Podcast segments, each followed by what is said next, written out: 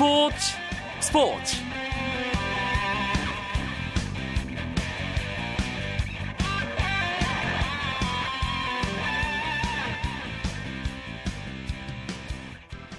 안녕하십니까 스포츠 스포츠 아나운서 이광용입니다.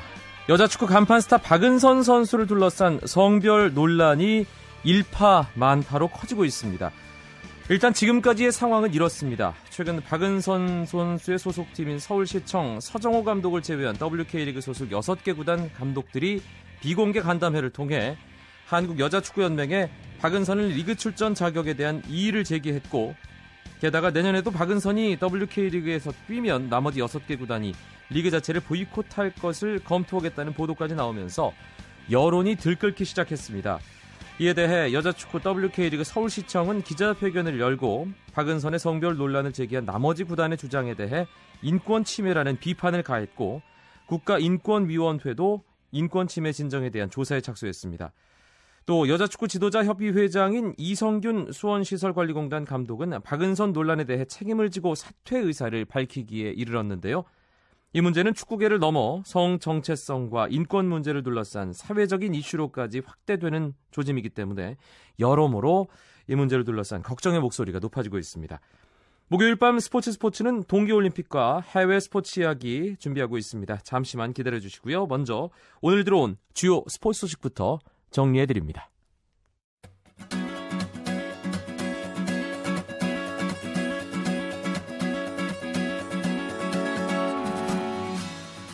2013-2014 프로농구에서 서울 삼성이 고양 오리온스의 69대 64 승리를 거두면서 8연패에서 탈출했습니다. 머리까지 짧게 자르고 나온 삼성 선수들의 집중력이 이전 경기들과는 달랐는데요.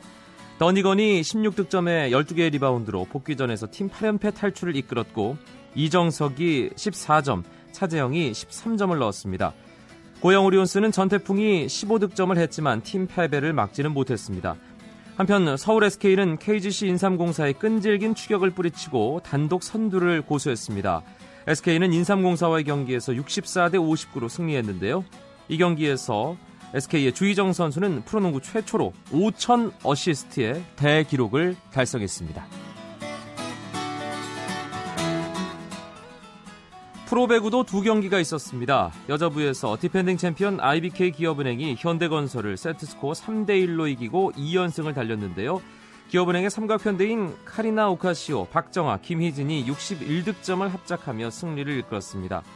남자부에서는 현대캐피탈이 한국전력을 세트스코어 3대1로 물리치고 역시 개막 후 2연승을 달렸습니다.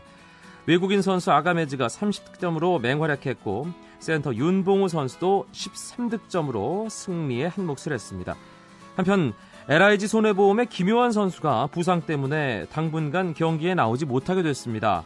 어제 삼성화재전에서 손등을 다친 김효환은 정밀 검진을 받은 결과 왼쪽 손등뼈가 골절된 것으로 나타나 조만간 수술을 받을 예정이고 완치까지는 6주 이상이 걸려 장기 결장이 불가피해졌습니다. 프로축구 K리그가 스플릿 시스템을 폐지할지에 대한 결정을 보류했습니다. 한국 프로축구연맹은 오늘 정기 이사회를 열어 오는 25일 아시아 축구연맹 집행위원회 이후에 스플릿 시스템 존폐 여부를 결정하기로 했습니다. 잉글랜드 리그컵 축구에서 기성용 선수가 풀타임 활약한 썬덜랜드가 사우스햄턴을 누르고 8강에 진출했습니다. 썬덜랜드는 홈에서 열린 잉글랜드 캐피털 원컵 4라운드 경기에서 2대1로 승리했고 기성용 선수는 공격 포인트는 기록하지 못했지만 풀타임을 뛰며 팀 승리에 한몫을 했습니다.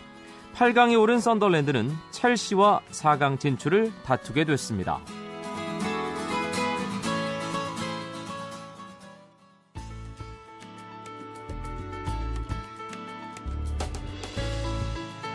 스포츠가 주는 감동과 열정 그리고 숨어있는 눈물까지 담겠습니다. 스포츠 스포츠 이광용 아나운서와 함께합니다.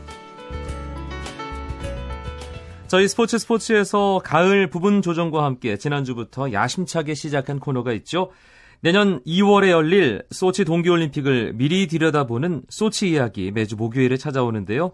오늘도 KBS 스포츠 취재부의 정현숙 기자와 함께 재미있는 소치올림픽 이야기 나눠보겠습니다. 어서 오세요. 네, 안녕하세요. 지난주에 저희가 동계올림픽에 대한 전반적인 사항을 다 정리해봤잖아요. 네. 김연아 선수 몸 상태 좋아지고 있고 올림픽 전에 실전 감각을 끌어올리기 위한 대회 참가 생각하고 있다 이 이야기를 했는데 참가 대회가 그 사이에 또 정해졌네요. 네, 12월에 세 개의 B급 대회가 있었는데 이 중에 하나를 골라가겠다라고 얘기를 했었거든요.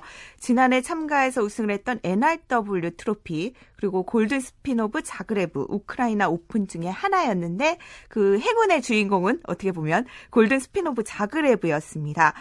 이때 일정이 공교롭게도 피겨 그랑프리 파이널, 그러니까 그랑프리 시리즈에서 잘한 선수들이 모인 대회와 겹쳐서 이뤄지게 되는데 경쟁자들과의 간접 비교도 될 수 있다. 네. 이런 면에서 또 피겨 팬들의 관심을 끌고 있고요.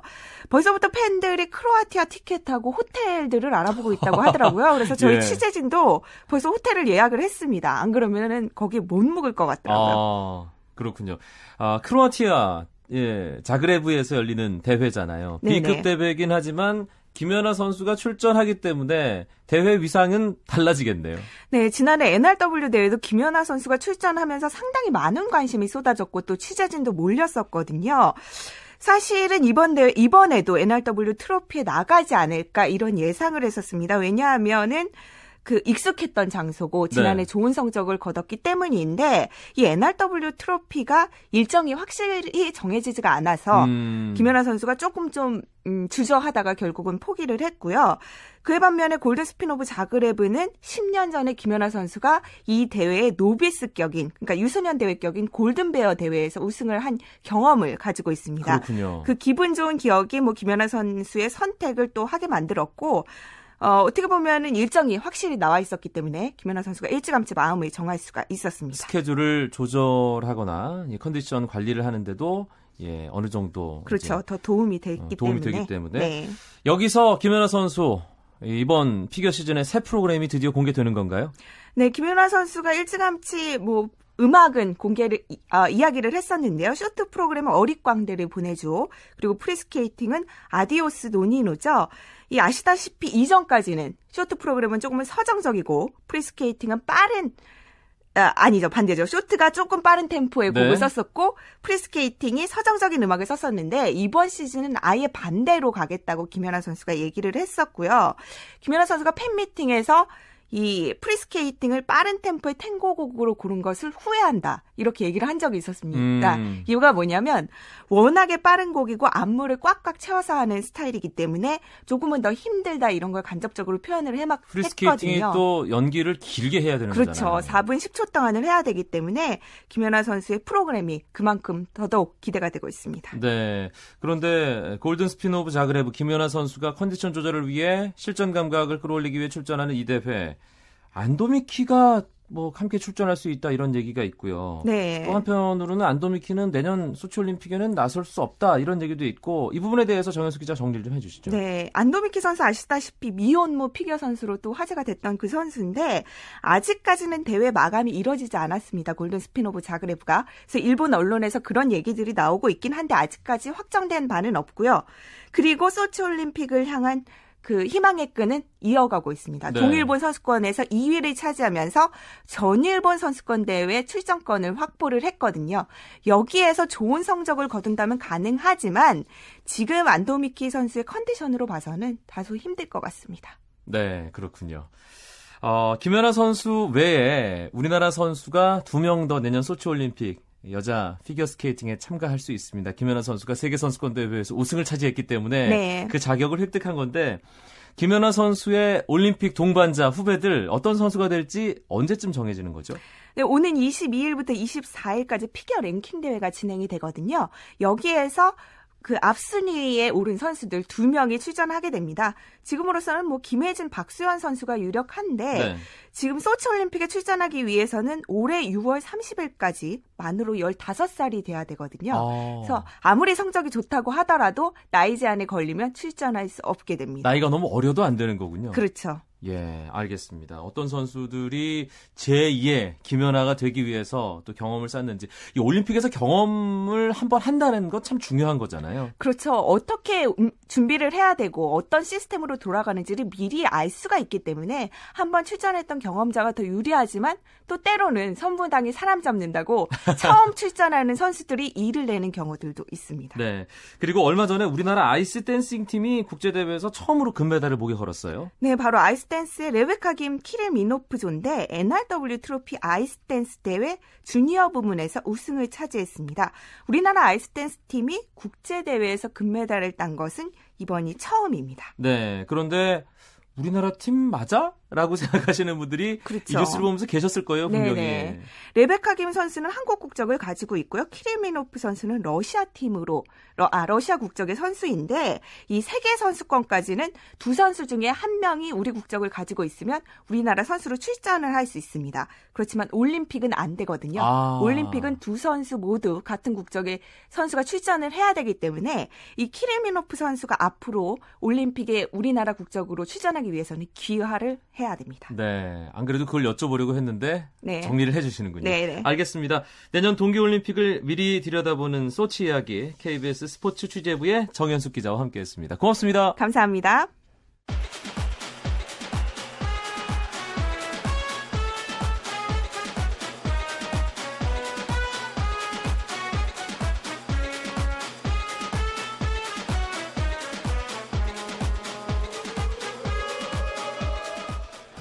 해외 스포츠 이야기로 채워드리는 목요일 밤의 스포츠 스포츠 이어서 어제 새벽과 오늘 새벽 조별리그 4차전을 치른 유럽축구연맹 챔피언스 리그 이야기로 이어드립니다. 박찬하 KBSN 축구 해설위원 함께하겠습니다.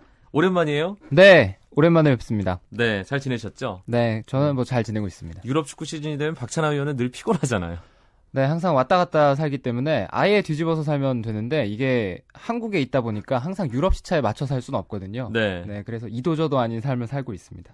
앞서 제가 말씀드린 대로 2013-2014 UEFA 챔피언스 리그 조별 32강 조별 리그 4차전이 어제 새벽과 오늘 새벽 있었습니다. 빅매치들이 꽤 있었어요. 네, 그렇습니다. 빅매치들이 일제히 이틀 동안에 많은 경기들이 펼쳐졌기 때문에 빅매치들이 뭐 당연히 있을 수밖에 없는 UEFA 챔피언스리그라고 할 수가 있겠는데요. 특히 빅매치라고 하면 조건들이 있습니다. 빅클럽들 우리가 이름을 들었을 때 흔히 알 수 있는 팀들의 경기들 그리고 그런 팀들이 경기를 했을 때 순위 변화의 판도 순위 변화에 영향을 미칠 수 있는 그런 경기들을 이제 관심 갖게 되는데요. 이번 챔피언스리그 네 번째 경기에서도 도르트문트와 아스널 그리고 샤흐타르와 레버쿠젠, 유벤투스와 레알 마드리드 같은 경기들이 관심을 모았습니다. 도르트문트와 아스널의 경기는 세 번째 경기 3차전에 이어서 4차전 두 팀이 다시 장소를 바꿔서 맞붙었는데요. 이번에는 아스널이 원정에서 지난 홈 패배를 설욕하면서 1대 0으로 승리했고요. 유벤투스와 레알 마드리드는 2대2 난타전 끝에 무승부를 기록을 했고 샤흐타르와 레버쿠젠의 경기는 A조 판도에서 중요한 경기였는데 이번 네 번째 매치에서 이 A조 팀들은 참 심심한 경기들을 했습니다. 네, A조는 뭐 지금 순위를 봐도 아직까지 뭐 뚜렷하게 예, 이 16강 진출팀 윤곽이 드러나지 않은 상황이고요. 어, 지금 말씀해주신 그 경기들 외에도 오늘 새벽에 있었던 어, H조의 FC 바르셀로나와 AC 밀란의 경기 또 어, 첼시와 샬케 공사의 경기도 어느 정도는 관심을 모았던 매치업이었어요. 네, 그렇습니다. 이 팀들이 승리하면서 바르셀로나는 밀란에게 승리하면서 16강 진출을 확정 지었고요. 그리고 이번 매치데이 4에서 16강 진출을 확정 지은 일부 클럽들이 있습니다. 네. 바이에른 미넨과 맨체스터 시티가 각각 필젠과 또 모스크바에 승리하면서 두 팀 모두 다 16강에 올라섰습니다. 그래서 D조의 남은 경기들은 사실 이제는 어 크게 관심을 갖지 않아도 되는 상황들이 됐고요. 바르셀로나도 16강 올라갔고 그리고 또 아틀레티코 마드리드가 4전 전승을 G조에서 기록을 했습니다. 그래서 4경기 치르면서 승점 12점 확보하면서 이미 16강 진출 확정 짓고 이제 아틀레티코 마드리드 기세가 네. 참 대단해요. 보면 리가, 그렇습니다. 라리가에서도 그렇고요. 네. 챔피언스리그에서도 그렇고요. 리가에서도 좋고 챔피언스리그에서도 두각을 나타내고 있는데요. 특히 앞으로 스페인 대표팀 가능성이 유력한 디에고 코스타 선수가 최근에 놀라운 골 행진 펼쳐주고 있고요. 그리고 또 스페인 대표팀 라이벌이 될 것 같습니다. 다비드 비아. 네, 예. 두 선수가 지금 나란히 터져주고 있기 때문에 팀이 당연히 잘 나갈 수밖에 없습니다. 예. 첼시의 경우는 샬키 공사에게 쾌승을 거뒀는데 어, 프리미어리그 때와 라인업이 좀 달라졌다는 게 화제가 되고 있더라고요. 네, 무리뉴 감독이 지난 주말에 뉴캐슬 원정 갔다가 2대 0으로 완패하고 돌아왔습니다. 그 경기 끝나고 무리뉴 감독이 대노했는데 무리뉴 감독이 한 시즌 치르면서 경기에 패하고 났을 때 선수들에게 그 책임을 묻는 경우는 정말 한두 경기 될까 말까 하거든요. 그렇지만 그 경기는 경기가 끝나고 내가 11가지 실수를 범했는데 라인업 11명이 다 틀렸다라는 얘기를 했습니다. 그래서 11명의 전혀 다른 선수를 내보냈어야 우리가 뉴캐슬 원정을 잘 치를 수 있었을 것이다라는 얘기를 했을 만큼 선수들에게 아주 불만이 많았던 경기였습니다. 그러니까 그런 메시지를 통해서 선수들에게 어떤 또 경각심을 불러일으키는 방법들을 택하는데 공격 라인의 일부 변화가 있었습니다. 사무엘 에토, 또 쉬를레, 윌리안, 오스카 이렇게 4명의 선수가 1선과 2선에 포진을 했는데요. 오스카 선수만 제외하고는 뉴캐슬전의 명단과는 달라진 라인업이었습니다. 에투 선수가 두 골이나 넣었어요. 결과적으로. 네, 어, 보답을 했죠. 예. 그래도 후안 마타 입지가 지금 계속 불안불안한데 지난번에 또 나갔는데 또 졌단 말이에요. 네, 그렇죠. 마타는 계속 무리뉴 감독과 뭔가 궁합이 맞지 않는 부분들이 분명히 있는 것 같습니다. 아, 무리뉴 감독이 마타에게 원하는 것들도 있고 또 마타가 스타일을 바꿔야 되는 것이 있는데 한 가지 뭐 사실은 이거 같아요. 경기에 뛰기 위해선 선수가 감독 스타일에 맞추는 게 맞는 것 같습니다. 아. 그건 뭐 망고불변의 네. 진리가 안 돼요. 감독이 경질되지 않는 네. 한. 예. 그리고 아스날이 리그에서 계속 1위를 고수하고 있습니다. 챔피언스 리그에서도 순항 중이에요. 네, 그렇습니다. F조는 정말 챔피언스리그 역대 죽음의 조에 꼽힐 정도로 쟁쟁한 팀들이 많이 속해 있습니다. 아스널, 나폴리, 도르트문트 그리고 마르세유 이렇게 네 팀이 경합을 하는데 아스날이 4경기 치르면서 3승 1패. 지난 3차전에서 도르트문트에게 패하긴 했습니다만 이번에 다시 서력하면서 여전히 F조 선두에 올라 있습니다. 만약 지난 시즌까지 아스날이었으면 이 정도의 조편성에서는 밑으로 처져 있 써도 이상한 건 아니겠다 이런 생각을 할 법했잖아요. 네, 그리고 또 한편으로는 벵거가 항상 챔피언스리그 토너먼트 무대에는 팀을 진출을 시켰기 때문에 이런 팀에서도 살아남는 건 역시 아스들에게는 어, 놀라운 일이 아닌 뭐 그런 결과가 될 수도 있는데 네. 어쨌거나 이번 시즌에는 리그와 챔피언스리그 두 마리 토끼 다 잘 잡고 있다는 면에서는 아스널이 이번 시즌에 무시할 수가 없습니다. 그러니까 F조가 이번 네 번째 경기를 치르기 전까지만 해도 여전히 아스날이 선두였죠. 그러니까 이 팀은 뭐가 문제냐면 마르세유가 최하위로 쳐지면서 세 팀이 승점이 똑같은 채로 네 번째 경기에 임했었거든요. 근데 뭐 경기 결과에 따라서 도르트문트가 승점 6점으로 3위로 떨어지긴 했는데 여전히 세 팀이 승점이 동률이 됐을 때는 우에파 룰에 의하면 세 팀끼리의 상대 전적으로 순위를 돌리게 됩니다. 아, 그렇다고 봤을 때는 아스날이 어, 라폴리에게 2대 0으로 승리했기 때문에 그게 유리한 점이 될 수가 있고요. 반면에 나폴리스로 현재 4경기 치르면서 승점 9점으로 2위에 있습니다만 상대 전적으로 돌렸을 때 나폴리가 약간 불리해질 수가 있거든요. 나폴리로서는 도르트문트 원정을 잘 치러야 됩니다. 네. 우리 축구 팬들 입장에서는 아무래도 A조의 이 경기 상황이 관심이 갑니다. 역시 손흥민 선수가 소속된 분데스리가 바이어 레버쿠젠이 A조에 속해 있고요. 또 맨체스터 유나이티드도 A조이기 때문입니다. 일단 레버쿠젠 상황이 뭐 썩 나빠 보이진 않아요. 네, 그렇습니다. 레버쿠젠이 4경기 치르면서 2승 1무 1패를 기록하면서 현재 맨체스터 유나이티드가 승점 8점으로 1위, 레버쿠젠이 7점으로 2위, 그리고 샤흐타르 도네츠크가 승점 5점으로 3위입니다.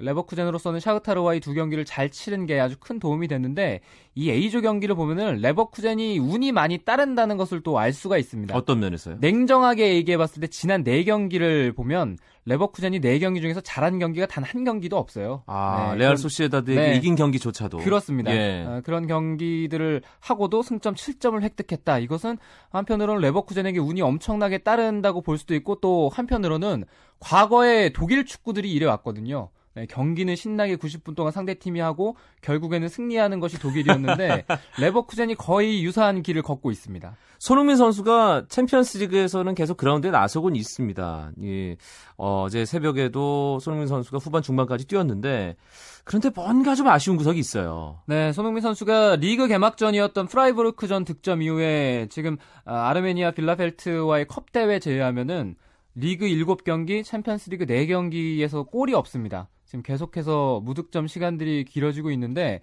어, 지금까지는 키슬링 감독이 계속 손흥민 선수를 주전으로 생각을 하고 있어요. 그렇지만 이것은 입지 자체가 이런 상황이라면 언제 바뀔지 모르고 손흥민 선수가 아직까지는 팀에 적응하고 있는 단계라고 봐야 되는데 어쨌거나 손흥민 선수가 빨리 이 득점포를 가동을 해야지만 본인이 가지고 있는 부담이라든가 여러 가지 안 좋은 것들이 좀 해결될 것 같습니다. 네. 일단 32강 조별리그이기 때문에 챔피언스 리그 어떤 초기 상황이라고 볼 수 있습니다. 16강 정도로 추려져야 전체적인 우승권의 판도랄지 그런 것 들을 뭐 가늠할 수는 있는데 일단 지금의 상황만 놓고 봤을 때 좀 짚어볼 만한 대목이 있다면 지난 시즌에 잉글랜드 프리미어리그 팀들이 몰락을 했었잖아요. 네, 그렇죠. 근데 일단 32강 조별리그에서는 순항을 하고 있어요. 네, 일단 지금 상황만 놓고 봤을 때는 네 팀 모두 다 토너먼트로 가는 것이 상당히 유력한 상황입니다. 어, 일단 첼시라든가 맨체스터 시티 그리고 맨체스터 유나이티드 아스널 이런 팀들이 다 순항하고 있는데 맨체스터 유나이티드는 좀 지켜봐야 되겠고요. 그리고 이번 시즌에 눈여겨 보실 클럽은 당연히 3수 끝에 토너먼트에 올라선 맨체스터 시티 같습니다. 네. 감독 하나 바뀌었을 뿐인데 네, 팀이 좋은 모습을 보여주면서 또 토너먼트에 올라가 있죠. 지난 시즌에 죽음의 조 중에 죽음의 조에 속해 있다가 네. 예, 떨어졌던 맨시티가 지금 D조에서 바이에른 뮌헨과 나란히 16강 진출을 확정 지은 상황입니다. 이탈리아 팀, 그러니까 잉글랜드 팀들은 이렇게 괜찮은데 이탈리아 세리에 A 클럽들은 좀 부진한 느낌이 있어요. 네, 그렇습니다. 세리에 A 클럽들이 유벤투스가 승점 3점으로 지금 B조 최하위로 떨어졌습니다. 물론 2, 3위가 승점이 넉 점이기 때문에 남은 두 경기 잘 치르면 유벤투스가 토너먼트에 갈 가능성이 있고 AC 밀란은 H조에서 승점 5점으로 2위인데 아약스와 셀틱의 추격이 만만치 않거든요. 근데 이제 두 팀의 어떤 가능성보다 현재 승점을 가장 많이 획득하고 있는 나폴리는 앞서 언급한 대로 어, 유벤투스라든가 또 밀란보다는 승점을 더 많이 땄음에도 16강 진출의 가능성은 다른 팀들보다는 좀 더 낮은 상태입니다. 왜냐하면 경쟁을 해야 될 팀이 네. 분데스리가의 도르트문트이기 그렇습니다. 때문이죠. 네. 예. 아, 알겠습니다. 뭐 이 시점에서 좀 성급하긴 합니다만 어떤 팀이 우승권에 가장 근접하다고 보세요, 박찬하 위원은? 당초에 우승 후보로 꼽혔던 클럽들이 그대로 지금 순항하고 있는 걸로 봐서는 계속해서 이런 팀들을 우승 후보로 꼽아야 될 것 같습니다. 가장 강력한 팀은 여전히 바이에른 뮌헨이라든가 어, 도르트문트 같은 팀이 될 것 같고요. 그 뒤를 바르셀로나, 아스널, 레알 마드리드까지 꼽고 싶거든요. 예. 그러니까 레알 마드리드는 전체적으로 균형감에서 뭔가 어긋나 있는 모습이 있지만 가레스 베일과 호날두가 터지면 어마어마하다 이런 모습을 보여주고 있기 때문에 이런 위력도 제대로 가동이 되면 상대에게 부담을 주기 충분한 것 같습니다. 네, 이제 16강 진출팀들이 다음 5차전에서 더 예, 추가가 될 텐데 다음 일정 어떻게 됩니까? 네, 다음 일정은 한국 시각으로 11월 27일 그리고 28일 양일에 펼쳐지고요. 마지막 여섯 번째 경기는 12월 달에 넘어가야 됩니다. 알겠습니다. 해외 축구 이야기 2013-2014 우에파 챔피언스 리그 32강 조별 예선 4차전 아, 결과와 앞으로의 또 전망까지 해봤습니다. 박찬아 KBSN 축구 해설위원 고맙습니다. 감사합니다. 내일은 재미있는 국내 축구 이야기 준비해서 9시 35분에 어김없이 여러분들 찾아뵙겠습니다. 멋진 목요일 밤 보내시고요. 저는 내일 다시 뵙죠. 고맙습니다. 아나운서 이광용이었습니다. 스포츠 스포츠